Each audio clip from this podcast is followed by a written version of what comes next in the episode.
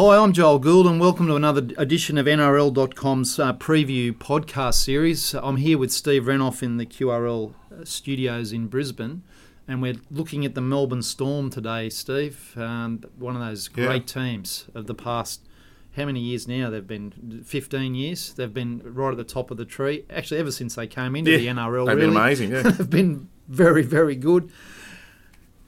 A few changes at the Storm uh, in the recent years, but they keep surprising people, I think, because every year, just lately, uh, we- they've been tipped to, to have a bit of a slide. No Cronk, won't be as good. Wrong. Yeah. No Slater. Nah, No. they're going to fall. Wrong. They're still there, always. And we know why. They've got a great coach, and they've got a very good team here as well. Oh, they do, mate. What, what do you think about the Melbourne Storm looking ahead for the season? Look, I, I, I don't expect any different because all these guys that are, are filling in, whether you say Papenhuyzen or uh, you know you got Munster and Hughes, they they come into an already successful um, uh, team uh, or, or structure. I, you could say from Craig Bellamy's point of view. So Craig Bellamy is very specific about his players and which position um, that he's really astute on picking the right player for the right right position to fit in with the team's um, uh, structure.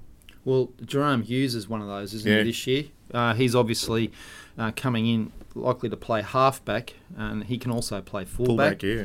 Uh, we've seen a bit of him in the Intrust Super Cup over the years before he established himself as a regular um, down there at the Melbourne Storm. So that's a, a, new- a new half for for the uh, Melbourne Storm with with Brodie Croft obviously um, moving up to the Broncos. Uh, I, I don't know that he's a natural half, but he does the job. Jahrome Hughes. What, what do you make of that? Uh, combination of Hughes and Munster because they're both great ball runners too, aren't they? They are, and that, that's the thing. Um, and whether or not um, he can change, remember he's come from fullback. Um, he just had to run the ball, to be honest. Um, now he's got to readjust and, and run a team around. Um, as you say, Munster. If you look at the way they both played uh, together, say last season, they they seem very similar. But maybe he does have that another string in his, you know, or feather in his cap that he can um, direct a team. I think he can, and having Cameron Smith there for another season is obviously going to Yeah. help. I, I do like that six seven nine one uh, with Papen, Papenhuyzen as well. He's he's a whippet, isn't he? He can mo- Oh, motor yes. Orion, that's for sure. Yeah, he, he can, and that, that yeah, he's he's been a great find for him, and you know he can play anywhere, and I mean, but we've seen him play at fullback as well, and he's done the job. The great thing the Melbourne Storm have is is uh, depth. I think. Um, look, you look at the guys that probably come off the interchange bench in Brandon Smith, Tui Kamikamica, and the young fellow that's going to the Titans next year, uh, Tino Fa'asuamaleaui. He's he's a beast. Yeah. We've seen him already um, fire up this season. So that that they can bring on these guys to replace Solomona and and, um, and Jesse Bromwich, and they know they've got that same impact. I, I love that rotation that they've got. Um, When you, when, yeah, when you got players like that caliber coming off the bench, you you got to feel pretty comfortable because we've seen them do it time and time again. Uh, you know, and, and Smith, just imagine having those two on your bench, and they'd be they'd crack any other team in the in the league.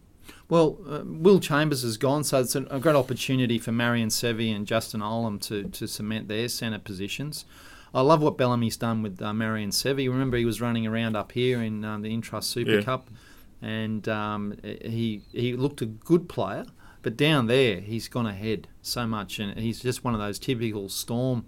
Yeah. Um, production line sort of players You get down to Melbourne and all of a sudden your game goes to another level. Yeah, that's look. That's the Craig Bellamy effect. He, he's good at doing it, and he's got the people around him to help these players. And you can go go to the legends of the game: Smith, Slater, and um, uh, Cronk. They, they were very much the same, same story. Um, end up being our number one players in their positions.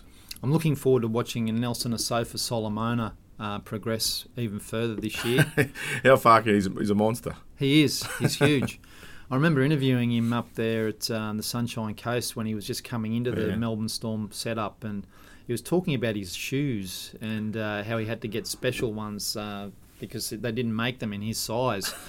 and I, I, I sort of constructed a story around that. Uh, but, uh, He- he's a I- big I- human being. I watched him that night, and I thought this guy is going to go places. You just knew. uh, that he had something special uh, uh, as size, but also a, a mentality about him. And I'm looking forward to watching him go ahead even further this year. Yeah, look, yeah, I think you you hit the nail right on the head there. It's um, he has the size and mobility, but he's got to be able to use that um, with his head, um, and he's very he's a smart footy player. Is the window closed on the Melbourne Storm? The, the Smith Smith's still there, and, and look, it, it, this team we've spoken about the big three in the past. It was it was about them, but more much much more than them as well. The, the guys around them, but Smith's the last piece Yeah, uh, of the, of that um, puzzle uh, left, and his days as a footballer are, are coming to a close. The, the days of Craig Bellamy as a Melbourne Storm coach uh, are also nearer, closer to their end by a long shot than they are to the start. So this is a, an opportunity. I think the Melbourne Storm, Smith, Bellamy, and this team will want to take, whilst th- those greats are still there.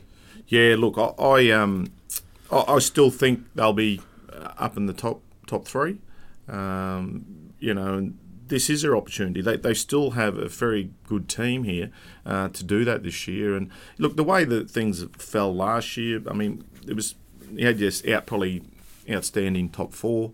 Uh, to be honest, they'll be one of them again this year. On any given day, they, they can beat, say, the Roosters. If we say the Roosters, we put the Roosters up at number one. Um, but it's I, I look at the two teams on paper, and you, you sort of lean towards the Roosters. But as I say, while they got Smith and um, Bellamy, uh, anything can happen.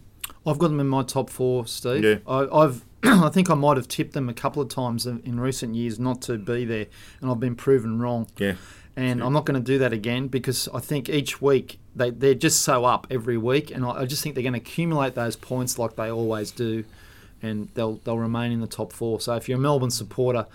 You look at your team; it's a very good side. It, it doesn't really have any flaws, I don't think, or weaknesses.